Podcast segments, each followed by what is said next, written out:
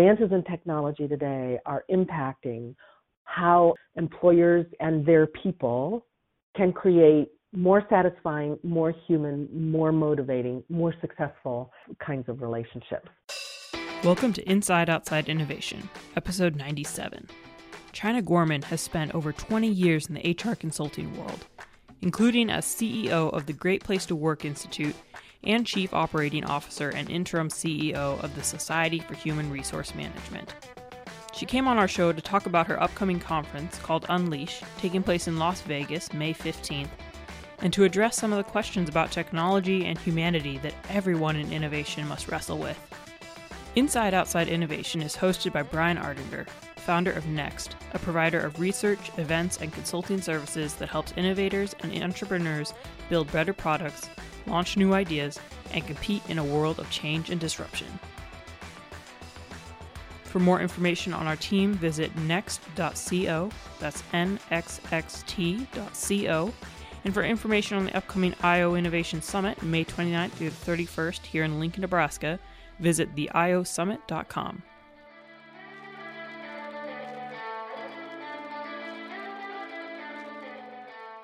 Tell me a little bit about kind of what you're seeing out there as far as the changing changing workplace and and and what's really needed for a company to have innovative talent on their back channel. Well, you know, it's it's fascinating to see how organizations are changing, um, and particularly through the talent acquisition and talent management lens. Um, as much as baby boomers eschew talking about the different generations at work, the truth is the different generations at work are all very different. and and while they all come they may all be in the same workspace, in many cases they're there for different reasons and they are they have different kinds of motivations. And so I think the very notion of the unleash concept is how do organizations look ahead, look sideways to really to really bring their people together and get get the best out of them. And and one of the things that I see is this interesting dichotomy of the emergence of although not everything is AI all the time as we would be led to believe in the HR space right now, but there is AI coming, um, robotics as well. Right. And so we see the technology pathway still a little murky, but it's getting clearer and clearer, and, and it scares the pants off of most people.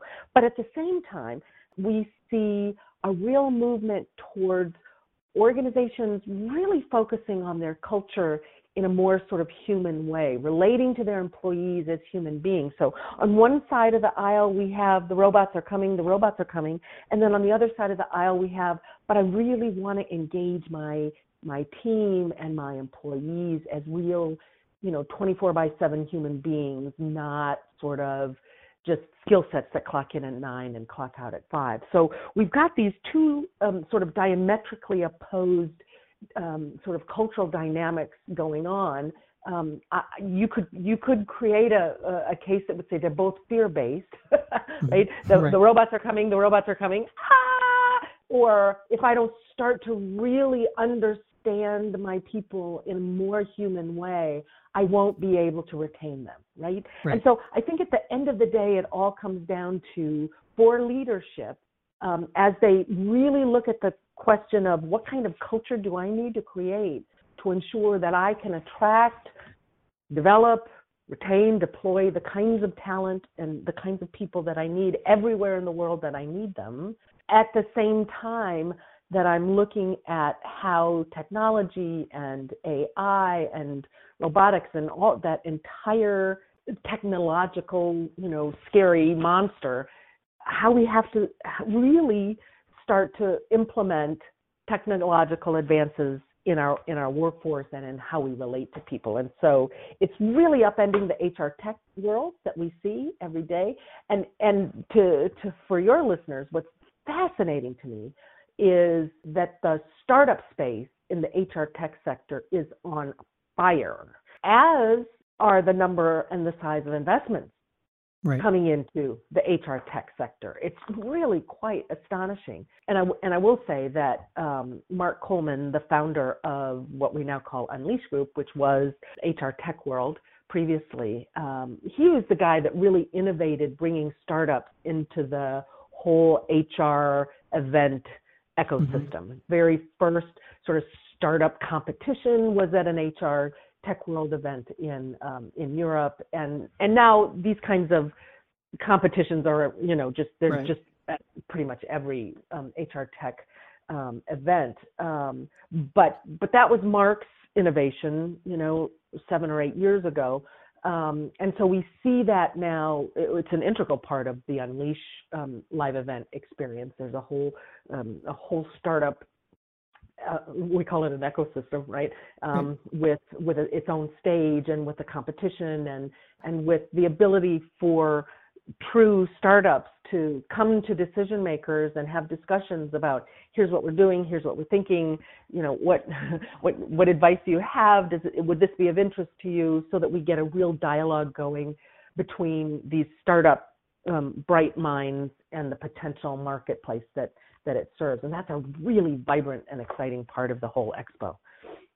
So you mentioned you mentioned a lot about uh, talent and how it's changing uh, and the workforce is changing. Uh, the the environment. So I mean, technology is obviously playing a key role. It's not only playing a key role in, in having in the specifics of the job itself, whether it's you know, uh, like you said, robotics or AI, but within a personal space, you know, how are employees interacting with technology outside of the office, and and how oh, is that playing into the workforce? You have this continuous, uh, almost twenty four seven culture of of work now and access to work. What are some of the trends that you're seeing? Or how are companies kind of dealing with this um, wave of endless innovation and wave of endless technology that's affecting uh, not only their their employees but the the jobs that those employees do. I'm not sure that anybody has that figured out, Brian. Um, yeah. I, I saw right. I saw in the newspaper today that there's in in at least one state there's pending legislation um, that would require employers to not require that their employees have their cell phones with them when they're not at work.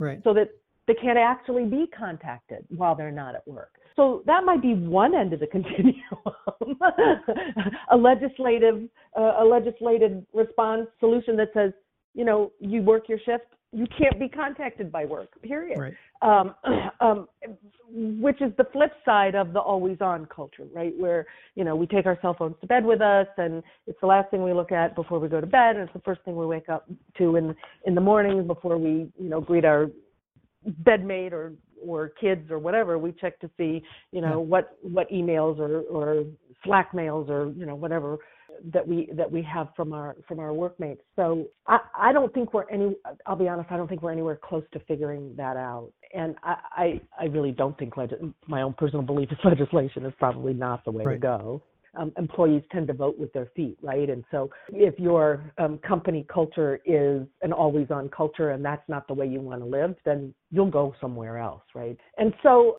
I think there's some modulation that needs to happen. And um, I, I don't know where the answer is going to come, but one of the things I know for sure is that um, more humans of leadership teams, C suites, who mm-hmm. really understand clearly that um, the humans that they work with, that work for them, whether they're full-time employees, part-time employees, contractors, upworkers, you know, wh- who, whatever the the relationship is, but they're participating in the in the um, uh, in the financial su- success of the organization through work in some kind of defined relationship.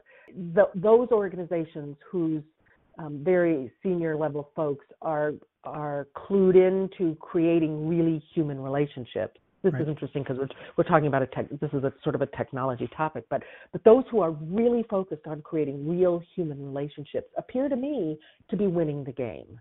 Um, technology plays a big part in almost every job, and and it's you know you just walk through any mall. I guess there still are malls in the U.S., but you walk through any mall and, you, and people are still, you know, their cell phone is in their hand and they're interacting with people and and you know the, being mocked all on and on on the web but you know you see a group of young people five or six or ten of them you know at a restaurant or at a table having a meal together and they've all got their cell phones out and they're you know interacting with people who aren't there right right um so there's there's got to be a happy medium said the baby boomer right and and maybe that's coming but i don't i don't think anybody sort of has a handle on it. And that's why I think the programming um, on the various stages, the various topical stages at Unleash is going to be so, in the US anyway, is going to be such a great experience for our attendees because we look at all of these issues um, through very um, from a bunch of different lenses. So we have a, a number of what are stages, right? So we have a learning and development stage. We have a a, um, an adoption stage. We have an HR tech stage, a well-being and inclusion stage. Uh, we have um, a reboot HR stage, which is which is interesting. Uh, certainly a recruitment and talent management stage, and so a smart data stage. So we can we can look at the ability of, of leaders to really unleash the power of their people through a number of different lenses. And I would hasten to say that this, these aren't just all HR topics, right? They're right. leadership topics. They are, if, if you're a, a leader in an organization, these are all of these topics are how you have to do your leadership role. I think a lot of it has to do with you know adaptability. So you know organizations are trying to become more adaptable to the marketplace, uh, not only from you know a talent perspective, but you know just competing in the marketplace, and that in in of itself is also creating this need for your talent base to be more adaptable uh, as well. You know whether it's you know thinking or moving or acting more like a startup or uh, understanding new technologies and being able to uh, adapt to that. What are some of the trends that you're seeing, or or some of the people that might be at the conference that can speak to uh, this idea of adaptability and how it's changing the the face of work? I think we have a number of people. So, for example, a guy named Michael Kim, who's the head of HR for Spotify's APAC region.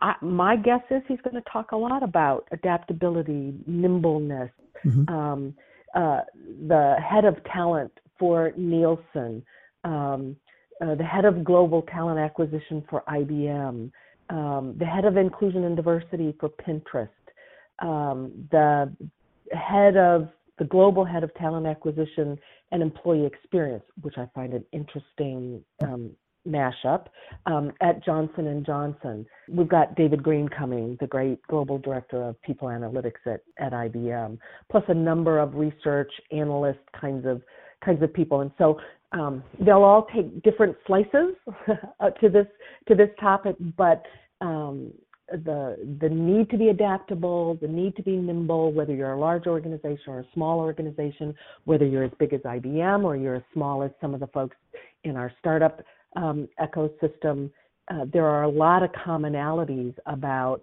how technolo- the, the advances in technology today are impacting how employers and their people, some of them are employees, some of them are in different kinds of categories of relationship, but how employers and their people can create more satisfying, more human, more motivating, more successful kinds of relationships.